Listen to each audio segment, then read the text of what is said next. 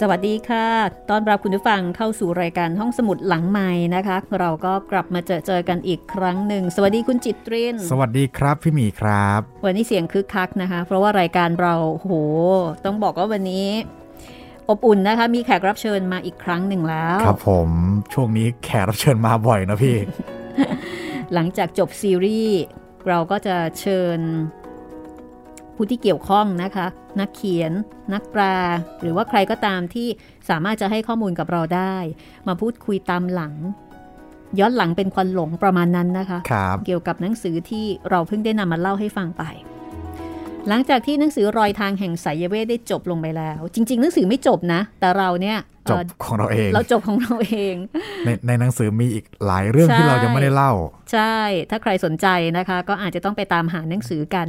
รอยทางแห่งไสยเวทของคุณกิติ วัฒนมหาดค่ะ ครับ แต่วันนี้นะคะ เราเชิญคนใกล้ตัวใกล้ใจของผู้เขียน คือคุณกิติวัฒนมหาดมาคุยกัน นี่อาจจะเรียกได้ว่าเป็นครั้งแรกนะคุณจิตริน ที่ ที่เราเชิญ เอ๊ะครั้งแรกไหมนะ คนที่ใกล้ตัวขนาดนี้เหรอพี่ ใช่คือปกติเนี่ย อาจจะเป็นทายาทอ่ะ อ่าเป็นลูก อ่าอาจจะเป็นเอ่อผู้เคยร่วมงานมาก่อน เป็นบอกอ ครับ หรือว่าเป็นคนแปล อ่าฮะค่ะ ครับ แต่คราวนี้นะคะเป็นคนใกล้ตัวก็คือเป็นภรรยาของคนเขียนนั่นเอง โอ้ครับ เรียกว่าเป็นคนที่เคียงบ่าเคียงไหลนะคะ ในการทำงานอาจจะมีการช่วยเหลือในการหาข้อมูล ในการถ่ายรูปก็คือเหมือนกับเป็น เอ่ มื อ อขวาเหรอพี่ เป็นมือขวาหรือว่าเป็นส่วนหนึ่งเบื้องหลังของงาน ครับ เพราะว่าคนเขียนอยู่คนละโลกกับเราแล้วค่ะ เราไม่สามารถที่จะเชิญมาร่วมสัมภาษณ์ได้นะคะ ครับ ถึงมาได้เราก็ไม่เชิญนะคะ เชิญภรรยามาคุยเราจะสบายใจกว่าค่ะ ครับ ก็ขอต้อนรับคุณอรชรเอกภาพสากลนะคะ ภรรยาคุณกิติวัฒนมหาด ซึ่งเป็นผู้เขียนรอยทางแห่งไสยเวทค่ะ สวัสดีคุณอรชรค่ะ สวัสดีค่ะ สวัสดีค่ะ คุณหมี คุณจิตรินค่ะ ครับ คุณจิตรินค่ะ ครับ ระหว่าง ผม ที่เราคุยกันเกี่ยวกับเรื่องรอยทางแห่งไสยเวทเนี่ย ดิฉันว่าคุณมีข้อสงสัยหลายอย่างมากเลย มาเจอภรรยาของผู้เขียนนะคะ ครับ ภรรยาของนักเทววิทยานะ เป็นนักวิชาการด้วย ดิฉันให้คุณถามก่อนเลย ให้ผมเปิดอย่างนี้เข้าทางเลยครับพี่ เข้าทางเลยใช่ไหมดิ ครั ฉั บ นว่า ผม คุณต้องมีคำถามเยอะ มาก แน่ๆนะคะ ครับ เกี่ยวกับคำว่าไสยเวท เกี่ยวกับคำว่ามายาศาสตร์ เกี่ยวกับคำว่าสายมูอะไรแบบเนี้ย ครับผมแต่ก่อนอื่น สิ่งที่ผมอยากรู้มากกว่านั้นก็คือ ผู้เขียนเนี่ยครับ เริ่มสนใจเรื่องพวกนี้จากอะไรเหรอครับ ก็จริงๆแล้วเนี่ยเอ่อกิตติอะนะคะเขาเรียกอะไรอะว่าเอ่อจะแบ่งว่าวิชาที่เขาได้มาเนี่ย มีสายไหนบ้างเนี่ย ก็แบ่งได้สักสามสายอะค่ะ โอ้สามสายเลยนะ ใช่ โอ้โห ค่ะ แล้วตั้งแต่เมื่อไหร่คะที่เขา ตั้งแต่ เริ่ม เด็ก สนใจสายต่างๆเนี่ยค่ะ ๆ คือจริง ๆ มันก็ไม่เชิงว่าเป็นการสนใจคือเด็กผู้ชายอะนะ เหมือน ส โต มัยก่อ มาน กับสิ่งพวกนี้เหรอครับ เออคือเขาเขาออกออกไปต่างจังหวัดกับยายอะค่ะเพราะ ครับ ยายเขาไปเก็บสมุนไพรเขาก็ อืม ตามยายไป แล้วเออในหมู่บ้านชนบทสมัยก่อนน่ะไอ้เรื่องพวกเนี้ยมันเป็นเรื่องทั่วทั่วๆไปอะ อ่าครับ พบเห็นได้ทั่วไป ก็เด็กผู้ชายเนาะ ครับ เขาก็แบบซนๆไปเจาะแจ๊ะไปอะไรเรื่อย อืม ๆเขาก็เลยไปเจออ่ากับเขาเรียกว่าอะไรนะ สิ่งลี้ลับอย่างนี้เหรอครับ พระเกจิ อ๋ออ อาจารย์ หมอผี อื ในหมู่บ้านต่าง เจอหมอผีด้วย ๆ โอ้โห โอ้ผมเริ่มเข้าใจคำว่าได้มาสามสายแล้วพี่ จ้ะ า อันนี้คือคือสายพื้นบ้านของไทย ครับ ก็จะ อ่า ก็จะแบบอ่าสมัยเด็กๆ ก็ไปตามที่ต่างคๆแล้ว รับ ก็ไปเจออาจารย์คนนู้นคนนี้อะไรอย่างเงี้ย มค่ะ ก็ได้ประสบการณ์ส่วนนี้มา เอ๊ะทำไมถึงไปเก็บสมุนไพรกับยาย คุณยายเป็นหมอยาเหรอคะ ใช่ คุณยายเป็นหมอยาแล้วก็เออก็เรียกว่าไปหาสมุนไพรเอามาขาย อืม โอ้ มีประสบการณ์ที่น่าสนใจ ใช่ พอเขาพอเขาปิดเทอมเขาก็จะตามยายออกไป ครับ เด็กผู้ชายเนาะ ค่ะ ก็แบบว่า ซ ซนๆนะอ่าออกไปเที่ยว อือฮึ ไม่อยู่กับบ้านหรอกอันนี้ก็เป็นเรื่องปกติ อ่า ช่วยยายด้วย เที่ยวด้วย เรื่องช่วยคงไม่ค่อยชอบ อ๋อเหรอ แหมนี่อุ ตส่าห์พูดให้ดูดี นะ เข้าใจได้ครับ เพราะ ตาม ฉะนั้น ตามยายไปเที่ยวมากกว่า อืม นะ ก็เป็นแบบนั้นแล้วเขาก็เลยได้ประสบการณ์จากเขาเรียกว่าอะไรอ่ะเอ่อ พื้นบ้าน อืม พื้นบ้านไทย ครับ กับวิถีพื้นบ้าน ใช่ อ่า เขาก็เลยได้ เกจิอาจารย์ ได้ตรงนี้มา อันนี้ก็คือจะเป็นเอ่อวิชาสายสายพื้นบ้านของ ความ ไทย เชื่อพื้นบ้าน พิธีกรรมพื้นบ้านใช้คำนี้ได้ไหมคะ ได้ค่ะ เพราะว่าพื้นบ้านของไทยเนาะคนที่อยู่ต่างจังหวัดก็คงรู้ดีว่าเรื่องของร่างทรง เรื่องของสิ่งเร้นลับ อันนี้ถือว่าปกติมาก ค่ะ อยู่ใน ช่ วิถีชีวิตนะ คื คะ อคือเอ่อสายพื้นบ้านเนี่ยเขาก็จะมีทั้งเอ่อหมอผี หมอผีทั้งสายดำหมอผีสายขาว อันนี้เริ่มฮาร์ดคอร์ละ อ่า อ่า แล้วก็พระเกจิอ่ะ อ่า เขาก็จะได้แบบอาจารย์ค่อนข้างหลากหลาย อืม ค่ะ ฮึเพราะฉะนั้นเท่ากับว่าซึมซับเรื่องเหล่านี้เนี่ยนะคะ เกี่ยวกับความเชื่อเออในระดับที่เป็นความเชื่อพื้นบ้านเนี่ย ค่ะ มาตั้งแต่เด็ก เป็นเป็น ใน ลัก วิ ษ ถี ณะ ชี การ วิต เข้าไปคลุกคลีกับ คลุกคลีพูดคุย ไปเรียน อ๋อเรียนด้วย ไปเรียนด้วย คือ ว้าว ได้ได้ได้คือเรียกว่ามันเป็นภาคปฏิบัติมากกว่า โอ้โหคาถงคาถานี่ มันไม่ ต้อง ใช่แค่ไปนั่งฟัง หร ผู้ อ ใหญ่เขาเล่า แสดงว่า เป็นกร ต้องได้คาถงคาถามาด้วย โอ้ หรือเปล่า เขาเคยเล่าให้ฟังแบบว่าตามสับเปลอไป อืม รวนน้ำมันพราย เฮ้ย มีจริงเหรอ โอ้ คิดดูแล้วกันน่ะ มี คือ จริง นี่ เหรอ คือ เนี่ย ภาคปฏิบัติน่ะ ถ้า เป็น มี ของ นี่ จริง ผมรีบไปซื้อเลยนะฮะ กำลังจะบอกว่าถ้ามีนี่โอ้โห ขายดี กิน แน่ ที่ นอน มีค่ะ ต้องไปขอแน่ ยังมีแต่ว่าอย่าไปยุ่งเลยดีกว่า มันไม่ค่อยดีเหรอครับพี่ ไม่ค่อยดี ค่ะ โอเคครับ ๆเราใช้น้ำมันหอมดีกว่าเนาะ ถูกต้อง เป็น essential oil เหมือนกัน ครับ คือคือเอ่อพื้นฐานตรงนี้ทำให้เขาแยกแยะได้ว่า อืม เอ่อขาวด อืม ำเอ่อระดับชั้นต่างๆของ อืม ของวิญญาณเนี่ยเป็นยังไง อ๋ออ อันนี้คือส่วนหนึ่ง ค่ะ แล้วก็เอ่อหลังจากเป็นเอ่อสายพื้นบ้านแล้ว เขาก็จะได้สายเขาเรียกอะไรสาย สายเทววิทยา อืม จะมีอีก ค่ะ สองสาย คือสายอินเดียกับสายต่างประเทศ สายเทววิทยาเนี่ยเดี๋ยวให้คุณอรชรอธิบายสักนิดหนึ่งนะคะว่าเราจะนิยามยังไงดี เทววิทยา คำว่าเทววิทยาเป็นศาสตร์ที่ควรจะเรียกว่า theology ไม่ใช่ mythology mythology หรือปกรณศาสตร์เนี่ยเป็นส่วนหนึ่งของเทววิทยา theology อืม theology เนี่ยเอ่อคุณกิติเขาเขียนอธิบายไว้เหมือนกัน theology หรือเทววิทยาคือศาสตร์ทุกศาสตร์ที่เกี่ยวกับเทพเจ้า อืมฮึค่ะ ตั้งแต่พิธี อืม มนต์คาถา อ๋อ หลักการสร้างเทวรูป อืมฮึ หลักการสร้างสถาปัตยกรรม อืมฮึ หลักการวางมณฑลพิธีต่าง โอ้ก็ ทั้ คืองหมด ทุกเรื่องเลย ๆ ทุกเรื่อง แล้วมิสโทมิสโทโลจีอันนี้หมายถึงแค่เรื่องเล่า ใช่มิทโทโลจีหรือป ตำนาน กรณศาสตร์เนี่ยมันเป็นอ่าเหมือนกับที่เราฟังตำนานเทพเจ้า อ่า อะไรพวกเนี้ย ค่ะ อันนี้เป็นเพียงแค่ส่วนหนึ่งของ อ๋อ เทววิทยา อ๋อ เท่านั้นเอง โอเค ค่ะ งั้นพอเข้าใจแล้วนะว่ามิสโทโลจีอันนี้เหมือนเป็น subset ใช่ ของเทววิทยาใหญ่ภาคใหญ่ theology ทีโอโล ค่ะ จี ใช่ นะคะ แต่ว่าคนคนจะเข้าใจผิดว่าปกรณศาสตร์คือเรื่องของเทพเจ้าทั้งหมด อ๋อ อันนี้เรียกว่าเทพปการนำอันนี้คือมิสโทโลจี มิทโทโลจี เดี๋ยวนะคำเต็มนี่คือมิสโท มิทโทโล โล จี จีมิสโทโลจี ใช่ ที่ที่สอนกันในมหาลัยทั่วไปก็จะเป็นสอนมิทโทโล มิส จี โทโลจี ค่ะ อ๋อ แล้วเทววิทยาทีโอโลจี ที อัน โอ นี้ โลจี เขามีสอนกันที่ไหนเหรอ วิชาแบบเนี้ย ในเมืองไทยน่าจะไม่มี แต่ในเมืองนอกก็พอมีบ้างบางแห่ง แต่ไม่แน่ใจนะคะ เพราะว่าทีโอโลจีที่รวมศาสตร์ทุกอย่างเนี่ย มันจะต้องรวมถึงศาสตร์เกี่ยวกับพิธีกรรม แล้วก็เรื่องเล่นลับ ว้าว ซึ่งเอ่อ เร้นลับยังไงติดต่อกับเทพอะไรอย่างเงี้ยเหรอ ใช่ค่ะ คือเรื่องของพิธีกรรมโดยเฉพาะ ซึ่งลักษณะการสอนทางพิธีกรรมโดยเฉพาะนี่ก็จะอ่าเป็นสำนักสำนัก เป็นสำนัก ไม่อยู่ในในระบบของการศึกษาแบบสายหลัก ไม่ได้อยู่ในมหาวิทยาลัย น่าจะไม่มีนะคะ อืม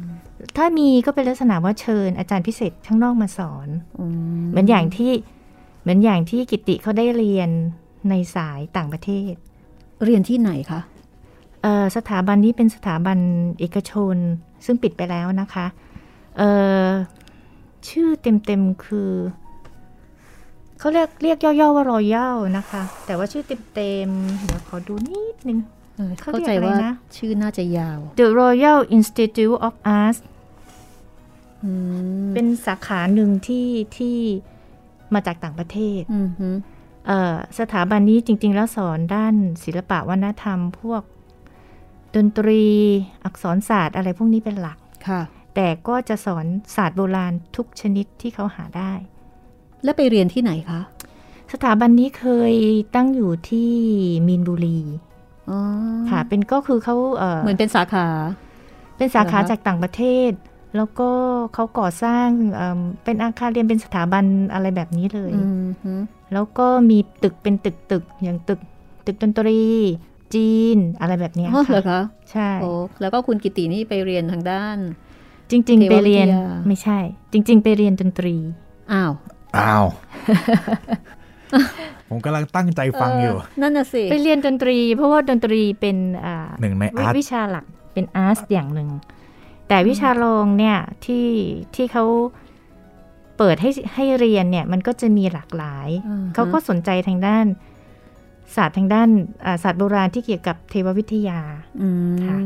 หรือเขาทางทางสถาบันเขาก็จะเชิญผู้เชี่ยวชาญมา ค่ะ อย่างอย่างสายอียิปต์ อืม ก็จะเชิญเทมเพิลฟิเล่า Temple Filet นักบวชจากเทมเพิลฟิเล่มาสอน เดี๋ยวนะ เป็นใครคะ Temple Filet เทมเพิลฟิเล่คือเป็นชื่อสำนัก คล้ายๆเอ่ออาสมหรืออะไรแบบนี้นะคะ อืมค่ะ อ่าเล็กๆของของทางทางยุโรป ค่ะ เอ่อจริงๆ เทววิทยาอียิปต์น่ะเกือบศูนย์ไปแล้ว อืม อืม แต่ว่าเหลือสายนักบวชของอียิปต์แท้เนี่ยเหลือ ค่ะ อยู่บางสาย แล้ว British Museum อ่าพิพิธภัณฑ์ของอังกฤษเนี่ยนะคะ ใช่ค่ะ คือนักวิชาการของทางนั้นเนี่ยเขาก็ไปฟื้นฟู อืม ก็คือส่งนักวิชาการเข้าไปศึกษาแล้วก็ไปติดตาม ไปติดตามนักบวชที่ยังเหลืออยู่ของ ม ของของอียิปต์เนี่ยค่ะ อุ้ยน่าสนใจเนาะ เออเรื่องมันค่อนข้างซับซ้อน แล้วก็เลยเอาความรู้ตรงนี้เนี่ยมาถ่ายทอด ใช่ และทางสถาบันนี้ก็ไปเชิญ ก็ ผู้รู้ ก็ มา ก็จะมีผู้ผู้เขาเรียกอะไรล่ะ ผู้ที่ไปศึกษาฟื้นฟูเนี่ยมากลุ่มหนึ่ง ค่ะ แล้วก็ออกมาตั้งสำนักของตัวเอง อืม Temple f i l e เนี่ยก็เป็นหนึ่งในนั้น อ๋อ ค่ะ ค่ะ เพราะฉะนั้นเท่ากับว่าคุณกิติเนี่ยสนใจดนตรี สนใจดนตรี เขาไปเรียนที่สถาบันนี้ ค่ะ แล้วก็บังเอิญ เขามีอย่างอื่นให้เลือก ไปเจอ รีย กับ น อย่างอื่น ใช่ คือสถาบันเนี้ยเขาจะสอนศาสตร์ศิลปะโบราณทั้งหมด ดนตรีนี่ไปเรียนดนตรีอะไรคะทำไมต้องไปเรียนที่นี่ เอ่อ มันเป็นดนตรีเขาเรียกว่าดนตรีโบราณ อ๋อ ก่อนยุคคลาสสิก ก็จะเป็นดนตรีฝรั่งที่เป็น เอ่อ เรียกว่ายุคบาโร เป็น ก ยูปาโรอ่ะโอ ค่ะ เค แล้วเครื่องดนตรีอะไรคะ หลักๆ คือเล่นฮับซิคอร์ดฮับซิคอร์ดจะคล้ายเปียโน แต่วิธีเล่นและเสียงก็จะไม่เหมือนกัน ม คือถ้าเปียโนเนี่ยเราจะใช้ 5 นิ้ว ครับ ทั้งทั้ง 10 นิ้ว อืม ฮับซิคอร์ดใช้แค่ 3 นิ้ว มือมือมือข้างละ 3 นิ้ว หน้าตามันเป็นยังไงฮะ คือมันเหมือนเป็นโนเลยพี่ แต่หว่ารอ แต่ว่ามันมันเป็นเหมือนแบบวิวัฒนาการ อืม ขั้นเอ่อเหมือนคาบซิคอร์ดเนี่ยมาเป็นเปียโนในปัจจุบัน เป็นบรรพ ระมาณ บุรุษของเปียโน ประมาณนั้นครับป ค ระ ล มาณนั้น ้ายๆแบบนั้ อ๋ น อ แต่เสียงกับวิธีเทคนิค ใช่ ในการ คนละอย่าง เล่นเนี่กันยเลย คนละอย่าง อ๋ กั อน เออไม่เคยได้ยินเลยเนาะ เสียงมันดังชุ่งชุ่งชุ่งอะไรอย่างเงี้ ก็ ย ลองรับฟังได้ในรายการ Gen C and Classical Music นะครับ อ๋อ นะ โเค มีตัวอย่าง อ่าก็ ก็ โฆ อ่า ษณาแฝงซะเลยนะคะ ก็เขาก็ไปเรียนดนตรีโบราณ ค่ะ แล้วที่นั่นก็ก็จะมีวิชาโบราณให้เลือกเรียน อืมฮึค่ะ เขาก็เลือกเรียนเอ่อเทววิทยาโบราณ เช่นกัน ก็มีอียิปต์เอ่อสายสแกนดิเนเวีย อืม เทปนอต อัสเต็กมายาอัสเต็ก พวกเซลติก ลาตินอเม อ๋อลา ริ ติน กา อเมริกา ลาตินอเมริกา พวกมายา อ่า อะไรพวกนั้น แล้วก็มีมีอื่นๆ แต่ว่าไม่ได้เรียนเป็นไมเนอร์เท่ากับสองสามเรื่องนี้ อ๋อ อย่างกลุ่มเมโสโปเตเมียก็เรียน อืม อืม เออของอินเดียก็มี อือฮึ คือทางสถาบันเขาก็จะเชิญผู้เชี่ยวชาญเนี่ยมา มาบรรยายให้ฟังแบบ อืม บางวิชาก็บรรยายแค่พื้นฐาน บางวิชาก็ให้โรงเรียนเป็นเหมือนกับเป็นไมเนอร์อะ อืม วิชารองอะไรอย่างเงี้ยค่ะ ค่ะ เรียนอยู่นานไหมคะ เออเขาบอกว่าเริ่มเริ่มเข้าไปเรียนตั้งแต่อยู่มสอง อืม แล้วก็จนกระทั่งเรียนมหาลัยประมาณปีสอง โอ้โห นี่ ก็หลายปีนะ หลายปีมาก มสอง นั่นหมายถึงว่าตอนเรียนมหาวิทยาลัยเนี่ย ก็ยังคงเรียน ยัง ที่ อยู่ สถาบันนี้ควบคู่ไปด้วย คือเขาก็ใกล้จบแล้วล่ะ เพราะว่าตอนนั้นสถาบันก็เริ่มมีปัญหาทางด้านการเงิน ใกล้จะปิดละ แต่เขาก็จบ อย่างน้อยก็จบเอ่อเรียกว่าระดับกลาง อือฮึ ของของประกาศนียบัตรของเขา อ๋อฮะค่ะ เพราะฉะนั้นเท่ากับว่า ความรู้ทางด้านเทววิทยาในแง่ที่เป็นวิชาการ ก็ได้มาจากที่นี่ ด้วย แล้วก็พอมาเรียนปริญญาตรี คุณกิตตินี่จบคณะโบราณคดีเอกโบราณคดี มหาวิทยาลัยศิลปากร ในในระหว่างที่ที่เรียนที่รอยัลเนี่ย ค่ะ แล้วก็อ่ากำลังจะเข้ามหาลัยเนี่ย ค่ะ ก็ก็ไปเจออาจารย์ท่านหนึ่ง ดนตรีอีกนั่นแหละ อือฮึ อาจารย์คนนี้เป็นอาจารย์สอนดนตรีไทย ค่ะ กิตติก็บอกว่าเขาก็ไปยืนเกาะประตูหน้าต่าง ดูคือเขาเปิดเป็นเปิดบ้านสอนดนตรีไทย ก็ไปยืนฟังแล้วก็ชอบก็ยืนฟัง อาจารย์ก็เห็นว่าสนใจก็เลยเรียกเข้าไป อืม แล้วก็เลยได้เรียน ค่ะ ได้เรียนดนตรีไทยกับอาจารย์คนนี้ อืม ทีนี้บังเอิญอีก อาจารย์คนนี้นอกจากเป็นอาจารย์สอนดนตรีไทยแล้วเนี่ยก็ยังได้ คืออาจารย์ท่านนี้ท่านไปเรียนที่อินเดีย วิชาหลักที่ท่านไปเรียนก็คือวีนา วี วี นา นา ใช่ เครื่องดนตรี ของอินเดีย ที่เป็นพินพินอิน ป็ เดี ตัวย ใหญ่ อ๋อ ๆวีนาเนี่ยทีนี้อาจารย์คนนี้เก่งมาก ค่ะ ไปเรียนวีนาที่อินเดียแล้วเนี่ยยังสามารถเอ่อไปเดี่ยววีนาจนชนะ การแข่งขันหลายๆ แห่ง ค่ะ ก็เลยได้ชื่อ อืม เป็นภาษาอินเดียว่าสียุชยภารตี อืม หมายถึงเอ่อผู้ที่มีความสามารถในการแข่งขันเอาชนะทางด้านต่าง ว้าว ๆอาจารย์คนนี้เก่งมาก อืม เผอิญว่าอาจารย์เนี่ย อาสมที่อาจารย์ไปเรียนเนี่ย นอกจากเรียนดนตรีแล้วเขาบังคับ อืม ให้เรียนเทววิทยาด้วย ค่ะ อาจารย์ท่านนี้ก็เลยได้วิชาเทววิทยา การประกอบพิธีกรรมจากอินเดียมา เมื่อเจ๊ยบไปเรียนดนตรีกับ ค่ะ ท่าน ท่านเห็นว่ามีพื้นฐาน อืมฮึ คืออาจารย์ ค่ะ เขาก็จะเรียกไปช่วยเออเธอจัดตรงนี้ ดู ตรงนี้ให้ แวว หน่อยเอ้ย ประ มี มาณ แว นั้ วน มีแววว่างั้นเถอะ ฮ อาจารย์ก็เลยเรียกใช้งาน ค่ะ เรียกใช้งานแล้วก็สอน โอ้เพราะฉะนั้นกับอาจารย์ท่านนี้ก็ได้ในแง่ของพวกการประกอบพิธีกรรม ภาคปฏิบัติด้วย ภาคปฏิบัติ คือจริง ๆ การประกอบพิธีกรรมมันไม่มีทฤษฎีหรอก อื มันต้องลงมือปฏิบัติ โอ้โห ถึงจะได้ คาถงคาถาก็ต้องได้มาด้วยเหมือนกัน ใช่ ทุกอย่าง ม เซนส์ ค่ะ วิธีแยกแยะ วิธีการเขาเรียกว่าอะไรอะฝึกจิต ก็ได้มาจากตรงนี้ แล้วอาจารย์ท่านนี้เกี่ยวข้องกับการเข้ามาเรียนที่คณะโบราณคดียังไงคะ เออจริง ๆ ไม่ได้เกี่ยวเท่าไหร่ อ้าว อ้าว ไม่ได้เกี่ยวเท่าไหร่ ที่และที่มาเรียนคณะโบราณคดีนี่คือตามความชอบ เป็นความชอบ อ๋อเพราะว่ามันก็อยู่ในลายเดียวกัน ใช่ อ่า เป็นความชอบส่วนตัวของเขาเอง แต่พูดถึงว่าเขาชอบดนตรี ชอบเรื่องโบราณ ค่ะ แล้วมันก็พาไปหาเรื่องเกี่ยวกับพิธีกรรม มันก็เกี่ยวพันกัน อืม เพราะจริง ๆ จริง ๆ ที่เราคิดว่ามันมันคนละวิชากันหรือคนละเรื่องกันเนี่ย มันเป็นความคิดของคนปัจจุบัน อืม แต่ในอดีตเนี่ยทุกศาสตร์อะมันเกี่ยวข้องกันหมด อืม เพราะแม้แต่ ค่ วิชาดนตรีก็เป็นหนึ่งในเทววิทยาเหมือนกัน ค่ะอ๋ออเพราะฉะนั้นเท่ากับว่าจริง ๆ น่าจะมีสี่สายหรือเปล่าคะเนี่ย อื มีสายวิชาการอีกหนึ่งสาย ใช่ แต่ถ้าพูดถึงว่าสายเทววิทยาด้านพิธีกรรมเขาก็จะจะได้ประมาณ 3 สายหลัก ค่ะ แล้วก็สายวิชาการทาง ๆสายวิชาการใช่ จากคณะโบราณคดีเนี่ยนะคะ ใช่ แล้วก็ได้ในเรื่องของประวัติศาสตร์ด้วย ใช่ เอ่ออันนี้คือความเป็นมาจากคำถามที่คุณจิตรินได้ถามเมื่อสักครู่นี้ว่า เริ่ม ผู้เขียนเนี่ยเข้าสู่วงการได้ยังไง ใช่ ก็จะพบว่า โอ้โห มันยาวมากเลยนะ มัน พี่ พัวพันเนาะ ครับ พัวพันเชื่อมโยง เหมือนทุกอย่างหล่อหลอมให้ ใช่แล้ว มาเป็นตัวนนี้ ค่ะ ครับ ทีนี้คุณกิติวัฒนมหาเนี่ยก็เท่ากับว่า เขาเป็นนักเทววิทยา ใช่ เออซึ่งคนจะไม่ค่อยรู้จักนะ ว่านักเทววิทยาเนี่ย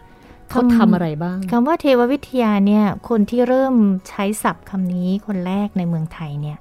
ก็คือ ท่านอาจารย์นอนปากน้ำ อ๋อ ม พลูหลวง อาจารย์ประยูรอุรุชดะ อ่า อ่าน ามปากกาพลูหลวง ใช่ นะคะ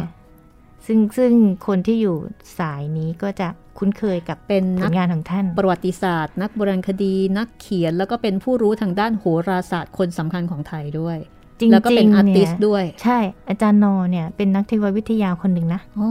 ค่ะ เพราะว่า ราะว่าอาจารย์นอนเนี่ยเก่งมาก อืม อาจารย์ก็มีเซนส์แล้วก็ประกอบพิธีกรรมเช่นกัน อ๋อเหรอคะ แต่คนจะไม่ค่อยรู้ เออ คนจะไม่ค่อยรู้ อาจารย์มีภูมิความรู้ด้านด้านเนี้ยสูงมาก อื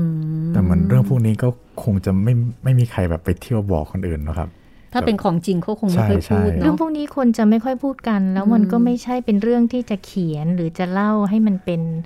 ตัวอักษรหรือเป็นวิชาที่จะสอนกันเหมือนกับ พูดลำ ตา บาม ก ตามตามระบบอะมันไม่ใช่ อืมอืมอืม ก็เลยเป็นอะไรที่ต้องคนใกล้ชิด ค่ะ ถึงถึงจะถึงจะได้รับ อืม ฟังได้รับรู้เรื่องวิชาของท่านมา เพราะฉะนั้นถ้าเกิดว่าคุณผู้ฟังท่านไหนนะคะ ที่สนใจในเรื่องของเทววิทยา นอกเหนือจากงานของคุณกิติ วัฒนมหาดแล้วเนี่ยงานของนอนณปากน้ำในฐานะนักประวัติศาสตร์นักโบราณคดี ถ้าดูดีๆเนี่ยงานของอาจารย์ก็จะมีที่เกี่ยวข้องกับเรื่องเทพเยอะเหมือนกันนะ พอคุณอรชรพูดอย่างนี้ก็เลย เยอะ นึกขึ้นได้ เกี่ยวกับเรื่องของเทพฝรั่งนะคะ เทพไทยเกี่ยวกับเรื่องของความเชื่อ โชคลางที่อาจารย์เขียนเอาไว้ เยอะมาก โอ้ ก็นึกออกนึกภาพออกเลยนะคะ ทีนี้อ่ะทีนี้มาถึงคำถามของดิฉันบ้างนะคะว่า แล้วเอ่อในฐานะของคนที่อยู่ใกล้ตัวคุณกิตติเนี่ยนะคะ แล้วก็ต้องเป็นเบื้องหลังเป็น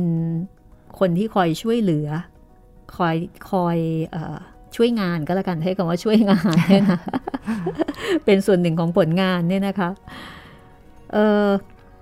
ได้รับรู้อะไรที่คิดว่ามันเป็นเรื่องที่บางครั้งเนี่ย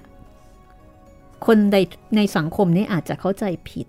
เวลาที่พูดถึงคำว่าไสยเวท มายาศาสตร์ คือบิดเบือนไปจากสิ่งที่คุณอรชรเนี่ยได้รับรู้มาจริง ๆ จากประสบการณ์ที่อยู่กับนักเทววิทยาแล้วก็ที่อยู่กับข้อมูลเรื่องพวกนี้มา มันมีเรื่องอะไรที่สำคัญสำคัญบ้างไหมที่พอเราเห็นแล้วเรารู้สึกว่าอ๋อเข้าใจกันผิดอีกแล้ว มันคลาดเคลื่อนมันบิดเบือนไปจากความจริงเยอะเลย มีเยอะค่ะ คือมันก็จะมีอยู่สองแง่สำหรับคนที่มีปฏิกิริยากับเรื่องพวกนี้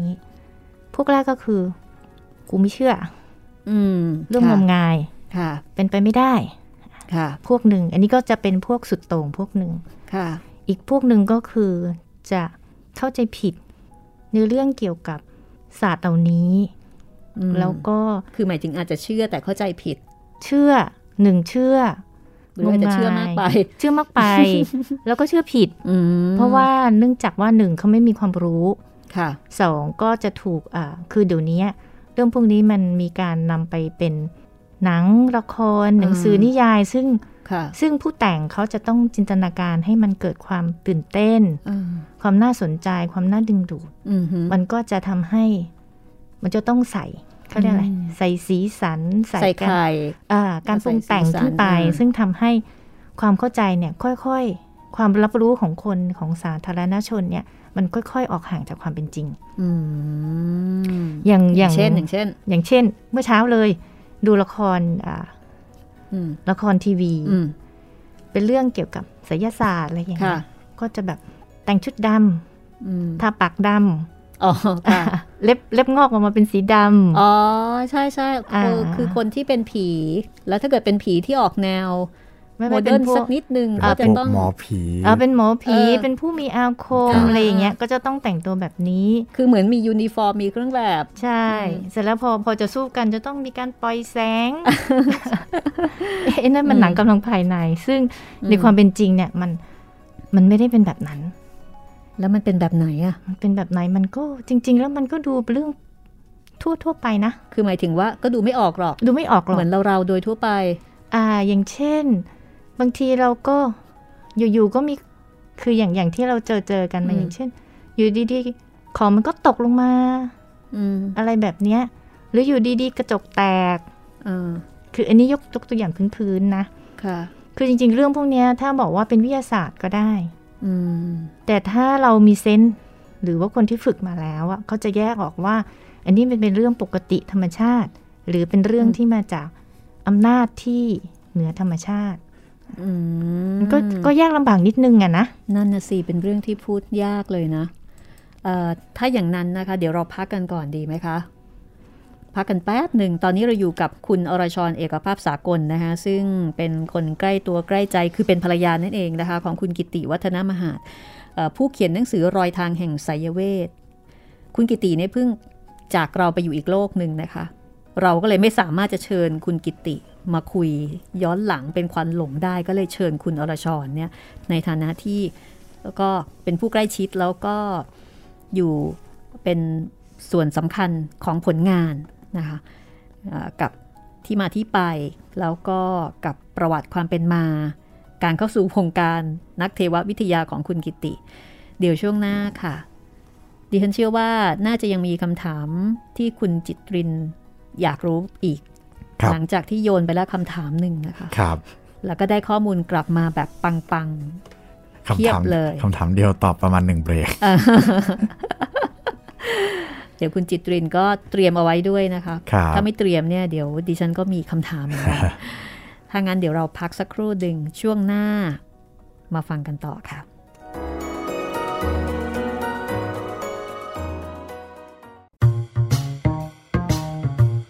ห้องสมุดหลังไม้โดยรัสมีมณีนินและจิตรินเมฆเหลือง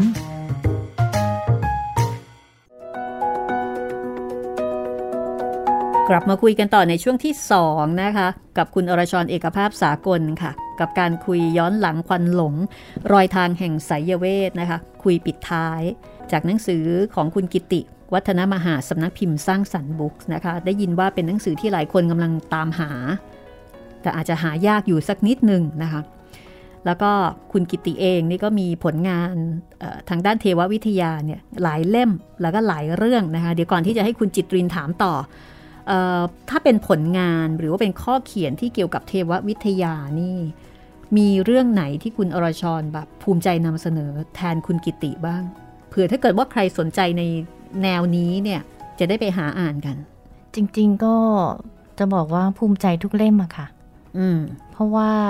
แต่ละเล่มล้วนแต่ถูกคนก๊อปปี้ไปอย่าง โอ้ใช่ได้ยิน ว่า เถิดเทิง ถูกคนเอาไปอ้างอิง แล้วก็อ้างว้าง อ้างว้างมาก อ้างว้างคือไม่อ้างเลย ใช่ ยกไปเฉยๆ ยกไป อะมา เฉยๆยกไปทั้งเล่ม อืม ก็อ่าชุดที่สร้างชื่อให้เขาคือชุดเทวปกรณ์ทั้ง 5 ค่ะ เริ่มจากเล่มแรกคือตีเทวปกรณ์ เล่มนี้ทำให้คนเอาไปใช้กันผิดเหมือนกัน คือ อ้าว เป็นหนังสือเกี่ยวกับอะไรเหรอครับพี่ เป็นเรื่องเกี่ยวกับพระคเนศพระสัสวดี แล้วก็พระลักษมี เราเรียกกันอ่าว่าเป็นตรีเอกานุภาพของฝ่ายอินเดีย ครับ ที่เรียกที่ตั้งชื่อหนังสือว่าตรีเทวปกรณ์หมายถึง เรื่องราวของเทพเจ้าทั้งสามองค์ ชื่อหนังสือคือแปลแบบนี้ แต่ แต่แต่คนเอาคำว่าตรีเทวปกรณ์เนี่ยไปเรียกเทพเจ้าทั้งสามองค์นี้ว่าตรีเทวปกรณ์ อ๋อเหรอคะ ใช่ อ๋ออันนี้คือจริง ๆ แล้วเป็นคำตั้งของเรา ผิด เป็นชื่อหนัง ใจหลวง สือซึ่งแปลว่าเรื่องของเทพเจ้าทั้งสามองค์ อ่าแต่ว่าไม่ใช่ชื่อเก่าแก่ ไม่ใช่ชื่อเกี่ยวกับเก่าแก่ แต่คนเนี่ย แต่คนเอาไปใช้ เข้าใจผิด เขา อ่า แต่ด้วยความเข้าใจผิดว่าคือ คือด้วย เท ค พ วาม ทั้งสามองค์นี้ ด้วยความที่ไม่มีความรู้พื้นฐานใช่ไหม อ่า คะ ใช่แล้ว อืม อ่าแล้วก็เล่มนี้เนี่ยคือจะบอกว่าอ่าคนที่เขาเอาไปใช้งานเนี่ยเขาเอาไปโดยไม่ดัดแปลงเขาเอาหนังสือเล่มนี้กลาง แล้วก็อ่านบรรยาย บรรยายเขาเรียกอะไรบรรยาย สารคดีเกี่ยวกับพระคเนศของเขา อ่า โดยไม่ต้องดัดแปลงแม้แต่คำเดียว โอ้โหเหรอ เป็นสารคดีฉบับหนังสือได้เลย อืม โอ้โห คือคิดก็คิดดูว่าหนังสือของเขาสามารถเอาไปทำบท บท ประ สาร ก ค อบ ดี สารคดีได้โดยที่ไม่ต้องดัดแปลงอะไรเลย ครับ ยอด อันนี้คือ เขาเขาทำอ่าเขาทำแผ่นซีดี VCD ตอนนั้นเป็น VCD ครับ เรื่องเกี่ยวกับเทพเจ้าขายหลายแผ่นอยู่ แล้วเรื่องพระคเนศเนี่ยเขาก็ยกหนังสือ เล่มนี้ เล่มนี้เอาไปอ่านเลย สุดยอดครับ โอ้ค่ะ แล้ว กา ก็ ร ไม่ได้แจ้งให้เราทราบด้วย ไม่เลยค่ะ ถ่าย ไม่ให้เครดิตอะไรทั้งสิ้น อันนี้เรียกค่าลิขสิทธิ์ได้นะครับเนี่ย ก็เรียกได้ไงคะก็ก็ก็ไปไปอ่าไปไปคุยกับเขา ครับ แต่เราก็ไม่ได้เรียกเป็นเงินนะนะ ครับ เพราะว่าเขาก็บอกว่าเขาไม่มีเงินอย่างนั้นอย่างนี้ แล้วก็ให้ผู้ส่งอิทธิพลท่านหนึ่ง โทรศัพท์มาต่อรอง โห แต่ว่าเราเราก็พูดกับท่านดีๆอะนะท่านก็เข้าใจ อืม แล้วเราก็แค่ขอแค่ว่าให้เขาลงลงโฆษณาขอโทษ ค เท่า รับ นั่นเอง ค่ะ แอบว่าแน่นี่เอ่อบทบทสารคดีเรื่องนี้เขาเอามาจากหนังสือของเราอะไร อื แบบนี้ ม ครับ อันนี้คือตัวอย่างที่เคยนำเนื้อหาในหนังสือเนี่ยเอาไปใช้โดยที่ไม่ได้ให้เครดิต ใช่ ไม่ได้อ้างอิงอย่างถูกต้อง ใช่ นะคะ เยอะค่ะ นี่คือหนังสือที่ชื่อว่าตรี ตรีเท เทว วะป ป ก ก รรณ์ณ์นะ ชุดประกรณ์ทั้งห้าเนี่ยก็จะประกอบด้วยเอ่อตรีเทวปกรณ์เป็นเรื่องเกี่ยวกับเทพอินเดีย รัตนเทวีปกรณ์เป็นเอ่อเทวีในศาสนาพุทธ อืม บูรพะเทวีปกรณ์ก็คือเทพจีน ทางตะวันออก อ่า อ๋อค่ะ สุริยะเทวีปกรณ์ก็คือเทพอียิปต์ อืม แล้วก็อติเทวปกรณ์ก็คือเทพไวกิ้ง อ๋อโอ้โหนี่รวมมิตรหมดเลยนะคะ ไม่ว่าเทพที่ไหนนี่ จริง ๆ แล้ว เขียนไว้ ทั้ง หมด ทั้งห้าเล่มนี้คือเป็นเทพเจ้าที่เขานับถือ อ๋อค่ะ นับถือด้วย นับถือด้วยแล้วบางองค์ก็ก็ตั้งบูชาอยู่ อ๋อค่ะ ทั้งหมดนี้สามารถที่จะหาซื้อได้ตามร้านหนังสือโดยทั่วไปไหมคะ ตอน ค้น นี้ Google ได้น่าจะ ไหมคะ น่าจะยังมีนะคะ น่าจะยังมี อืม อาจจะลองเสิร์ชในอินเทอร์เน็ต ค่ะ เพราะว่าร้านหนังสือทั่วไปอาจจะไม่ได้วางแล้ว เพราะว่าอ่าเป็นหนังสือที่พิมพ์มานานแล้ว สำนักพิมพ์อะไรคะ ส่วนใหญ่แล้ว ชุดนี้คือของสร้างสรรค์บุ๊กค่ะ สร้างสรรค์บุ๊กนะคะ ก็ลองถามไปที่สร้างสรรค์บุ๊กได้ ค่ะ ค่ะ ใครสนใจนะคะ ก็ลองสอบถามไปได้สำหรับคนที่สนใจในแนวนี้ทางด้านเทววิทยานะคะ อันนี้คือ ค่ะ เรียกว่าพื้นฐานที่อาจจะมีคนนำไปอ้าง ก็มีอีก แล้วบางทีอาจจะ เ ผ่านหูผ่านตามา โดยไม่รู้ว่าเป็นผลงานของคุณกิตติ มีหนังสือที่เกี่ยวเนื่องกับกับตรีเทวปกรณ์อีกสองเล่ม ค่ะ ก็คือคู่มือบูชาเทพเล่มเล็ก กับคู่มือบูชาเทพฉบับสมบู โอ้ ร โห ณ์สองเล่มนี้ถ้า หาทอ ถ้าเป็น เลย คนที่สนใจด้านนี้โดยตรง อืม ก็ลองไปหาอ่านดู ต้องมีคู่มือเลยนะคะ คู่มือบูชาเทพฉบับสมบูรณ์ เป็นคู่มือที่รวมทุกอย่างเกี่ยวกับผู้ที่สนใจในการบูชาเทพอย่างถูกวิธี โอ้โห ซึ่งเขาคือคนเขียนนะตั้งใจจะใส่ทุกอย่างให้หมด ค่ะ แต่ว่า คนอ่านบอก ยากไปค่ะอาจารย์ อันนี้ก็เป็นในแง่ของการปฏิบัตินะคะ ค่ะ สายมูฮาร์ดคอร์เลย ค่ะ อ่ะทีนี้คุณจิตรินอยากรู้อะไรอีกคะ เมื่อกี้เปลยมานิดนึงแล้วครับ คือเมื่อกี้พูดถึงเรื่องบูชาเทพหลายองค์เนาะ ค่ะ ผมผมเนี่ยอยากจะทราบว่าแล้วเวลาบูชาเนี่ยครับ สมมุติเรามีเทพเออของ มีรูปเคารพ มี ใช่ไหม มีรูปเคารพ อ่า อ่าสมมติมีของฝั่ง อ่าสมมุติ พราหมณ์ฮินดู คุณกิตเออไม่ใช่คุณกิตติ คุณจิตรินเนี่ย ถ้าพูดถึงบรรดาเทพทั้งหลายเนี่ย ตอนเนี้ยสนใจเทพองค์ไหน คิดว่าถ้าตัวเองบูชาเนี่ยนะโอ้โหองค์เนี้ยน่าจะใช่ทางเรา เออคือจริงๆผมเป็นผมเป็นคนที่ไม่เชื่อในการมีอยู่ของพวก อ๋อ เทพ อ่ะ และ สมมุติ ไม่ได้ สมมุติก็ได้ ไม่ได้ปฏิเสธนะครับ แต่ว่า อ่า ไม่ได้เชื่อการมีอยู่ขอ อื ง มอืมอืม สิ่งพวกนี้อ่ะสมมุติใช่ไหมครับพี่ ชอบรูปเคารพอย่างเงี้ย อ่ะคงเป็นเทพเจ้าต่อครับ เทพสายฟ้า อ๋อ โทร ครับ อืม ทอ เฮ ทอ ล นี่ เซติ คือ โท ครับอ่ะทที่ผมจะถามนะครับคือ ในเชิงว่าสมมุติเรามีเทพพราหมณ์ฮินดู ค่ะ และในขณะเดียวกันเราก็มี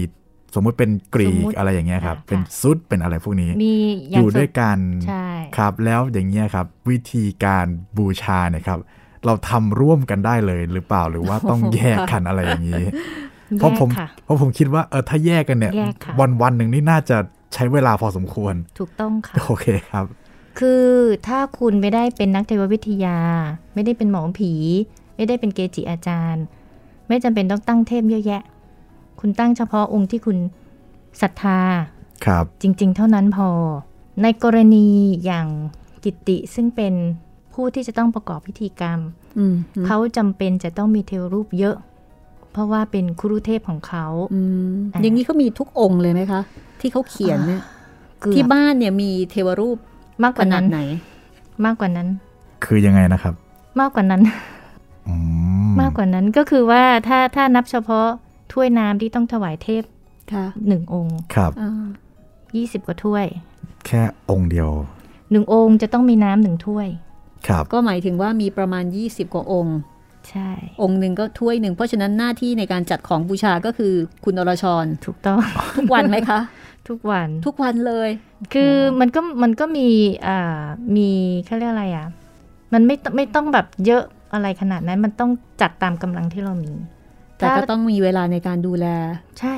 โอ้ เพราะว่าเราเราจะเป็นต้องต้องเขาเรียกอะไร เราเป็นเจ้าพิธี อ๋อ เราก็ต้องดูแลท่านบูชาเราให้ดี อ๋อเขาใช้คำว่าเจ้าพิธีนะคะ ใช่เจ้าพิธี อืม คืออย่างที่คุณจิตตินถาม ครับ เทพบังสาอยู่ด้วยกันได้ อ๋อเหร อ๋ อ อ เทพบังสาจะต้องแยกแท่น เอาอย่างเช่นอย่างเช่น เทพที่อยู่ด้วยกันได้เนี่ยอย่างเช่น เทพสายไหนยังไงบ้างคะ อ่าพระพุทธรูปอ่าพระโพธิสัตว์ อืม เทพไทย เทพอินเดีย ถ้าจัด อืม เป็นนะ ไม่ได้หมายถึงว่าคุณจัดยังไงก็ได้นะ ครับ ถ้าคุณจัดเป็นชุดนี้อยู่ด้วยกันได้ อืม แต่ถ้าเทพจีนอย่าง ค่ะ สายเตา๋า ค่ะ ไม่ไม่ใช่สายพุทธ ครับ คือจีนมีสายเต๋ากับสายพุทธ ครับพวกเง็กเซียนอะไรอย่างนี้แหละครับ ต้องแยก อ๋อ สายไวกิ้งต้องอีกโต๊ะหนึ่ง ครับ อืม สายอียิปต์อีกโต๊ะหนึ่ง ครับ อืม ถ้าคุณมีเจ้าแม่กาลี ซึ่งเป็นเทพอินเดียก็จริง ค่ะ แต่เจ้าแม่กาลีวิธีบูชาแตกต่างออกไปต้องแยกออกไปต่างหาก โอ้ โอเค โอเค ค่ะ ถ้ามีกลุ่มเจ้าแม่ อย่างเช่น แม่นางกวัก อืม แม่กระซิบแม่โชคลาภอะไรพวก เจ้าแม่ เนี้ย กวนอิมอะไรเงี้ย เจ้าแม่กวนอิมถ้า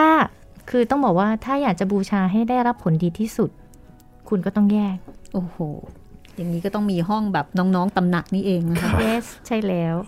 แล้วดีไม่ดีบางองค์ก็ต้องแยกบ้านไปเลย โอ้โห องค์ที่ต้องแยกและอยู่กับใครไม่ได้เลยนี่อย่างเช่นอง ชุด ค์ไหน ที่ บ้าง ไม่ คะ ควรจะอยู่กับใครเลยก็คือสายมหายาน สายมหายานคือก วนอิมพระโพธิสัตว์สายจีน พระพุทธรูปอย่างนี้นับไหมครับ พระพุทธรูปเนี่ยท่านตั้งถ้าเราจัดเป็นเนี่ยท่านอยู่กับใครก็ได้ อืม อืม อืมอืม แต่เนื่องจากว่าสอ่าที่อาจารย์กิติเน้นแล้วเน้ อื น ม อีกก็คือ อย่าจัดเทพสายต่างสายการอยู่ด้วยกัน อืมอ๋อเหรอคะ เพราะคุณไม่รู้ว่าเทพองค์นี้กับเทพองค์นี้เข้าไปกันได้ไหม โอ้ คืออย่างน้อยๆ นี่ชนชาติเดียวกันก็ยังโอเค ยังโอเค อืม แต่ถ้าต่างสาย โดยเฉพาะเทพมหายาน ครับ ต้องแยก เอาอย่างพระอุมา พระอุมา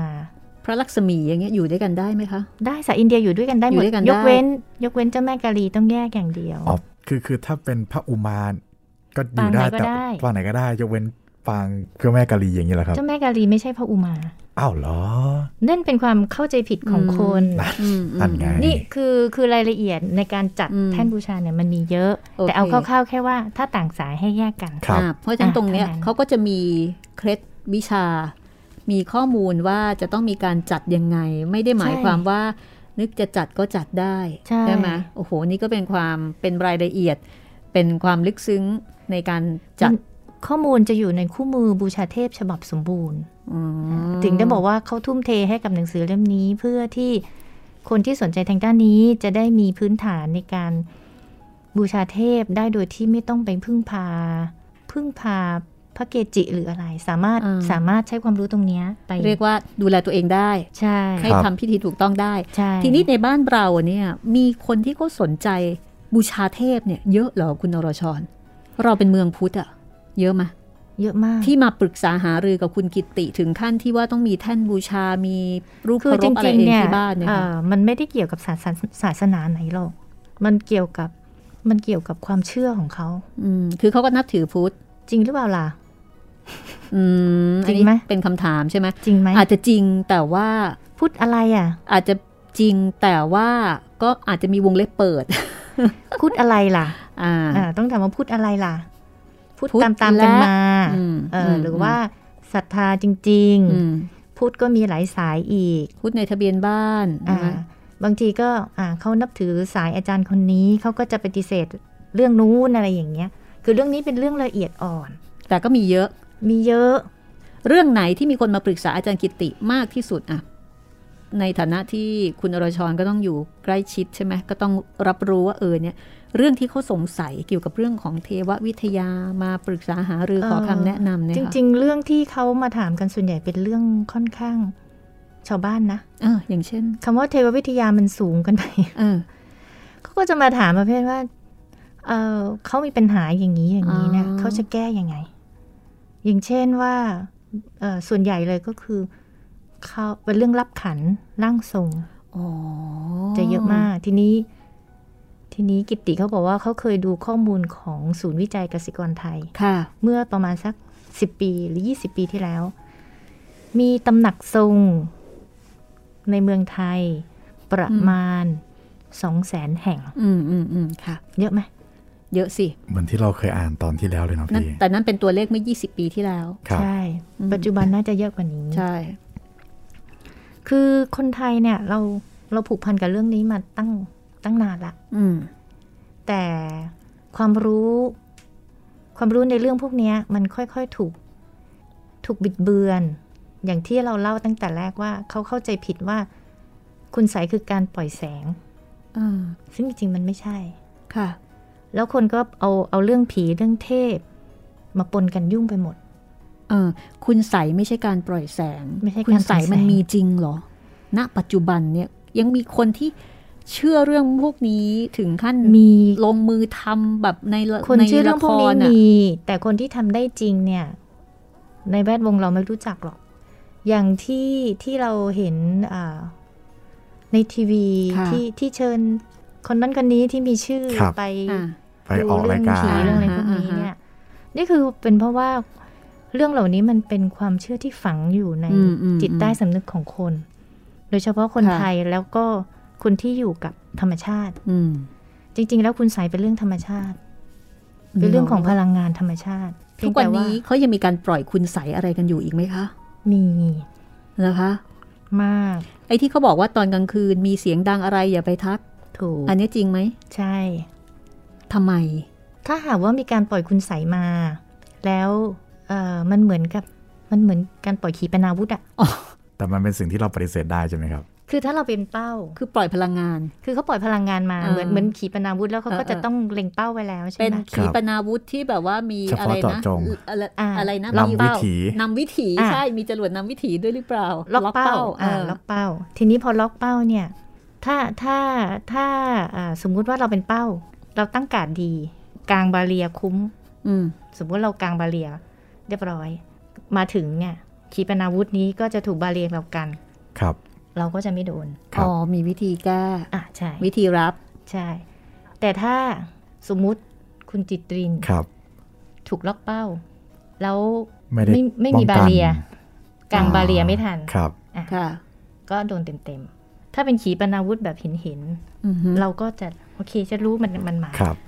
แต่ถ้ามันเป็นคุณใสยซึ่งมันมองไม่เห็นด้วยตาเปล่า อันนี้ป้องกันยาก เราจะไม่รู้ว่าไอ้ที่เราโดนใช่หรือเปล่า โอ้เอามีอย่างนี้ด้วยเหรอครับ เพราะว่าคุณไม่เชื่อไง อืม อ๋ออ๋อเข้าใจแล้ว เนื่องจากว่าคุณไม่เชื่อคุณ ครั จะ บ บอกว่าโอ้ที่ฉันปวดท้องตอนเนี้ย เพราะว่าเมื่อวานไม่ได้กินข้าวอะไรประมาณนี้ อ่า เดี๋ยวต้องไปเอ็กซเรย์ซะหน่อย อ๋อ ว่า ครับ อาจเป็นอะไร คุณอรชรเคยเห็นเลยไหมเคยเห็นแบบเป็นหลักฐานเลยว่าโอ้โหเนี่ย เรื่องพวกนี้มัน มัน มอง มาจากอันนี้ มอง จริงๆ ไม่เห็นด้วยตาเปล่า อืม เพียงแต่ว่าเอ่อประสบการณ์ที่เราเจอมากับเขาเนี่ย เราก็ก็ก็เจอมา เจอมาพอสมควร อืม แต่ถ้าให้เล่าที่ในที่นี้คือมันก็อย่างที่บอกว่ามันเป็นสิ่งที่มองไม่เห็นด้วยตาเปล่า ไม่มีหลักฐานบันทึก ไม่สามารถถ่ายได้ด้วย ค่ะ กล้องมือถืออะไรอย่างเงี้ย แล้วถ้าจะอธิบายให้คนรุ่นใหม่ สามารถที่จะทำความเข้าใจได้จะอธิบายเรื่องพวกนี้ยังไงคะคำอย่างคำว่ามายาศาสตร์กับไสยศาสตร์อย่างเงี้ยมันเหมือนกันไหม จริง ๆ จริง ๆ คนไทยค่อนข้างสับสนกับศัพท์พวกนี้ เออสองคำเนี้ย ใช่ คือจริง ๆ เนี่ยอ่ามายาศาสตร์ แปลว่าศาสตร์ที่เกี่ยวกับเวทมนต์ทุกอย่าง อ๋อ มันมาจากคำว่าแมจิกของฝรั่ง อ๋อโอเค แต่ว่าพอแปลมาเป็นภาษาไทยอ่ะคนไทยก็จะไม่เข้าใจศัพท์นี้ อืม เราก็จะต้องเรียกว่าไสยศาสตร์ ทีนี้ความเข้าใจของคนไทยคือไสยศาสตร์คือเป็นเรื่องของพูดผีปีศาจเรื่องมนต์ด อืม ำแล้วเราก็เลยต้องแต่งคำขึ้นมาใหม่ว่าไสขาวไสด อืม ำอ่าแต่จริงๆเนี่ยเรื่องเกี่ยวกับคาถาอาคมอ่ะมันมีขาวดำเทา โอมีเทาด้วย มีมี ก็มีทุกอย่างแหละ มันก็เหมือนกับเรื่องอื่น ๆ ในโลกนี้ อืมเพราะฉะนั้นไสยศาสตร์ มายาศาสตร์ มันก็อาจจะเป็นสิ่งเดียวกัน ขึ้นอยู่กับการใช้คำของคนคนนั้นหรือเปล่า มายาศาสตร์คือคือคำคำใหญ่คำคำเขาเรียกอะไรเป็น เป็นเ คือแมจิก เป็น ของฝรั่ง อะไรที่เกี่ยวกับเวทมนต์คาถาอาคม ทั้งหมดคือแม พลั จิ ง ก งานที่ไม่ได้อยู่ในหลอดทดลอง อ่า แบบวิทยาศาสตร์ อ่า อันนี้คือ คือพลังงาน มายาศาสตร์ ที่เราที่เรามองไม่เห็น จับต้องไม่ได้พิสูจ จะเรียกว่ามายา น์ ศาสตร์ ลำบาก อ่ะ อันนี้มายาศ มายา าสตร์ ศาสตร์ก็จะแยกเป็นสายขาว อืม สายด ค่ะ ำสายดำก็คือพวกที่ทำร้ายกัน อืม การบังคับพูดผีปีศาจ ค่ะ อะไรพวกเนี้ยไปคือเรียกว่าเป็นมนต์ดำ อ๋อ สายขาวก็คือสายที่สำหรับไว้อ่า ช่วยเหลือคนไหม ช่วย คะ เหลือคน อย่างเช่นการรักษาโรค อืม การทำให้พืชพันธุ์อุดมสมบูรณ์ ค่ะ อ่า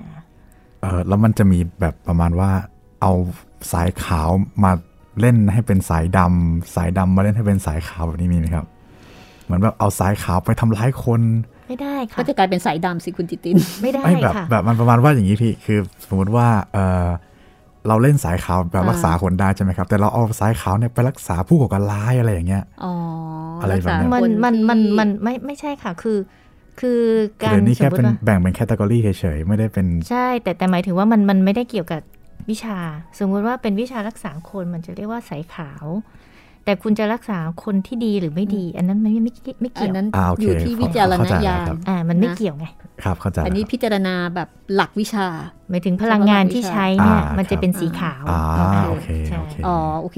พูดอย่างนี้อธิบายเข้าใจเลยนะ เข้าใจครับ พลังงานมันเป็นสี เรื่ ขา อ ว ง คื เจตนาก็อีกเรื่องหนึ่ง ใช่ อยากช่วยเขา แต่เขาเป็นคนยังไงอันนั้นก็เป็นเรื่องของเขาละ ใช่ แต่ว่า อืม คนที่ทำใช้สายขาวเจตนาของเขาคือช่วย ช่วยคน ครับ ช่วยคน เออ มันมันไม่เหมือนกับสายดำ อืม สายดำพลังงานคือทำร้าย ครับ อ๋อำร้าย ทีนี้คำนร้าย ที่จะใช้พลังงานดำหรือพลังงานขาว การที่จะใช้พลังงานตัวนั้นได้ ตัวคุณเองจะต้องมีเจตนารมณ์แบบนั้นด้วย อืม จะเห็นว่าคนที่ที่ใช้พลังงานสีขาวได้ เขาก็จะต้องมีมีเขาเรียกอะไรความปรารถนาที่จะช่วยเหลือ ครับ อืมฮึ ถ้าถ้าอย่างคุณจิตตินสงสัยว่าอ่ะเราเอาขาวไปช่วยดำ อืม มันเจตนาของเขาคือเจตนาการช่วยเหลือของเขาเป็นสีขาว ครับ อืมแต่ว่าผู้ที่จะรับการช่วยเหลือเนี่ย เป็นคน จะเป็น เป็นคน ใคร สีเทาหรืออาจจะเป็นคนสีดำ เขาไม่ได้ไม่ได้เขาเรียกอะไร ไม่ได้เกี่ยวกับการใช้พลังงาน อ่า ตรง อ่า นั้น โอเค เข้าใจแล้วครับ ค่ะ อืมอาอันนี้เป็นสายขาวสายดำพอบอกว่า ถ้าพลังงานที่มาจากความปรารถนาดี ความเมตตา มันจะเป็นพลังงานสีขาว เออ อันนี้ทำให้มองมองเห็นภาพเลยนะว่าทำไมถึงเป็นสายขาวสายดำ ต้องต้องอธิบายแบบเปรียบเทียบนิดนึงถึงจะ อืม จะเข้าใจ ครับ โอเแล้วอย่างคนในยุคปัจจุบันเนี่ยนะในฐานะที่อยู่กับเรื่องพวกนี้มา ก็ต้องบอกว่าเกือบค้อนชีวิตของคุณอรชรเนี่ยนะ อืม มนุษย์ในยุคปัจจุบันเนี่ยเราควรจะมีท่าทียังไง จะเชื่อไม่เชื่อขนาดไหนนะ เกี่ยวกับเรื่องแบบเนี้ยค่ะ เรื่องที่มันมันพิสูจน์ลำบากเงี้ย จะเชื่อหรือไม่เชื่อเราจำเป็นจะต้องมีสติ และความรู้ในการแยกแยะ คือเราจะ เราจะฟันธงว่าคนนี้ถูกหรือผิด เราต้องมีความรู้ก่อน อืม นอกจากมีความรู้แล้วเราต้องมีสติ เพื่อจะแยกแยะว่าไอ้ข้อมูลที่เราได้มันถูกไหม แล้วเราอคติหรือเปล่า อืมฮึค่ะ แล้วถามว่าคนยุคปัจจุบันเนี่ย ถ้าเป็นคนไม่เชื่อ แล้วไม่เจอคุณใสยคุณโชคดีที่สุด นี่หมายความว่ามีคนที่เจอแบบไม่รู้ตัว เยอะ แล้วเราบอกให้เขาเชื่อ เขาก็จะไม่เชื่อ แล้วการที่ไม่มีความรู้ ไม่เชื่อ จะแก้ไม่ได้ อืม แล้วผลมันจะเป็นยังไง ก็คืออาจจะเจ็บไข้ได้ป่วย เบาๆก็เสียสติ อืม หนักๆก็ตาย โอ้โห ฟังดูแล้วเหมือนในหนังเลยอะคุณจิตริน ครับ อารมณ์ประมาณนั้นเลยนะคะ แล้วเรื่องพวกนี้มีประโยชน์กับเรายังไงบ้างคะ ถ้าในแง่บวก ในแง่บวก อ่า ถ้าเราวางท่าทีอย่างถูกต้อง เรา พลังงานพวกนี้อยู่รอบๆตัวเรา อืม ไม่ว่าเราจะเชื่อ จะไม่เชื่อ ชอบ ไม่ ค่ะ ชอบ มันก็อยู่รอบตัวเรา อืม ทีนี้ถ้าบังเอิญเราไปเจอพลังงานไม่ดี ค่ะ ถ้าเรามีความรู้เราจะรับมือมันได้ อ๋อ ถ้าเราไม่มีความรู้เราจะรับมือมันไม่ได้ เอ๊ะจริงไหมที่เขาบอกว่า เวลาที่เราจะเจอเจอพูดง่าย ๆ นะ เจอผีหรือว่าเจอสิ่งมีชีวิตที่ไม่เหมือนกับเราเนี่ย มันไม่ได้หมายความว่าทุกคนจะสัมผัสได้มันขึ้นอยู่กับเครื่องรับของแต่ละคน ด้วย คือบางทีมีแต่ว่า เอ้ยคนเนี้ย เจอจังเลย เพราะว่า บุพ ก็จะ กร เจ ร อ ม เจอตลอดเลย อย่างบางคนเขาก็ไม่เชื่อ เพราะชีวิตนี้เขาไม่เคยเจอเจออะไรพวกนี้เลย ก็เป็นอย่างนั้น ถึงได้บอกว่าคนที่หนึ่งไม่เชื่อ อืม สองไม่เจอ ค่ะ เรียกว่าคนโชคดี อ๋อ ที่ ค่ะ เจอดีที่สุด อ่าฮะค่ะ คุณจิตริน ครั ได้ บ อีกหนึ่งคำถามค่ะ อยากรู้อะไรปิดท้ายไหม จริง ๆ ที่ผมอยากรู้เนี่ยหมดแล้วครับพี่ หมดแล้วคือบางเรื่องยังไม่ คื ได้ถาม บาง แต่ก็ บางเรื่องตอบไป แล้ว ใช่ตอบไป อ่า ระหว่างทางแล้ว อ่าฮะค่ะ ก็โลกนี้ก็ยังคงมีอะไรหลายอย่างมากมายนะคะ ที่เราก็ไม่อยากจะเชื่อ หรือบางเรื่องเราก็อยากจะเชื่อ แต่มันก็ไม่เป็นอย่างที่เราอยากจะเชื่อ ครับ เราก็ต้องใช้หลักการามาสูตรของพระพุทธเจ้า ครับ ดีที่สุดค่ะ อืมแต่อย่างไรก็ตามในเรื่องของข้อมูลความรู้ก็เป็นเรื่องที่น่าสนใจนะคะ ในการที่จะเอ่อศึกษาหาข้อมูล แล้วก็ที่สำคัญศึกษาหาข้อมูลอย่างไม่มีอคติด้วยนะคะ วันนี้ต้องขอบคุณคุณอรชรเอกภาพสากลนะคะ ซึ่งมาในตัวแทนในฐานะตัวแทนของผู้เขียน รอยทางแห่งไสยเวทคุณกิติวัฒนมหา ซึ่งเป็นผลงานที่เรานำมาถ่ายทอด ให้คุณผู้ฟังได้ฟังกัน แม้ว่าจะเป็นเรื่องสั้นๆ ที่ตอบคำถาม เกี่ยวกับเรื่องที่เอ่ออาจจะเป็นสิ่งที่เรามองไม่เห็นหรือว่าพิสูจน์ลำบากก็ตามนะคะ ในหลาย ๆ มิติหลาย ๆ แง่มุม แต่ก็จะเห็นได้ว่าเรื่องต่างๆนั้นมันก็อยู่ในวิถีชีวิตของคนไทยแล้วก็คนเกือบเกือบๆทุกชนชาติมั้งคะมาตั้งแต่ ทุกชาโบติราณโบราณแล้วนะคะ ใช่ แล้วแต่จะเรียกชื่อว่าอะไร แล้วก็ในปัจจุบันดูเหมือนว่าก็ไม่ได้น้อยลงเลยนะ น้อยลงไหมคุณอรชร ไม่นะ คือปรากฏว่า คนที่ พ เชื่อเรื่องนี้เยอะขึ้นไหมคะ ไม่ใช่เรื่องไม่ไม่ใช่ว่าคนเชื่อเยอะหรือน้อย แต่ว่าคนที่ชอบเรื่องนี้กลับเยอะขึ้น อ๋อ แล้ แล้ว ว คนที่หันไปเล่นไสยศาสตร์มนต์ดำเนี่ย ก็เยอะขึ้นด้วย เพราะว่าสามารถ มีสื่อ มีสื่อดิจิ มีเค ต รื่ อ อ ล งมือ เขาอยู่ที่ไหนก็ติดต่อได้ เห็นไหม อืม โอ้โห เพราะฉะนั้น ซึ่งบอกตามตรงนะน่ากลัวสุด เพราะฉะนั้นเท่ากับว่าความเจริญทางเทคโนโลยีเนี่ย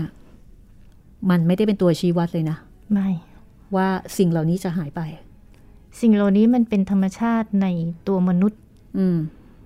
จะใช้ให้ถูกหรือผิด มันก็อยู่ที่ตัวเรา เป็นพลังงาน เป็นพลังงาน เราก็จะต้องรู้เท่าทัน ค่ะ ที่จะรับมือกับเรื่องพวกนี้ ค่ะ แต่ถ้าจะให้ดี ไม่เจอเลย ดีกว่า ดีที่สุดนะคะ ค่ะ วันนี้ขอบคุณมากแล้วถ้าเกิดว่าคุณผู้ฟังท่านไหนที่สนใจก็สามารถหาหนังสือนะคะ ของคุณกิติวัฒนมหาดก็อย่างที่คุณอรชรได้บอกไปเอ่อมีหลายเล่มหลายเรื่องด้วยกันนะคะ วันนี้ต้องขอบคุณมากแล้วเดี๋ยวถ้ามีโอกาสอาจจะได้นำผลงาน บางเล่มบางเรื่องนะคะของคุณกิติโดยเฉพาะที่เขียนเกี่ยวกับ เอ่อเทพประการนำนะคะเกี่ยวกับเรื่องเล่าฟังสนุกสนุกๆได้ข้อคิดเนี่ยอาจจะนำมาเล่าให้ฟังกันค่ะ ห้องสมุดหลังใหม่วันนี้ก็คงจะต้องลาคุณผู้ฟังไปก่อนนะคะ สวัสดีค่ะ สวัสดีครับ สวัสดีค่ะ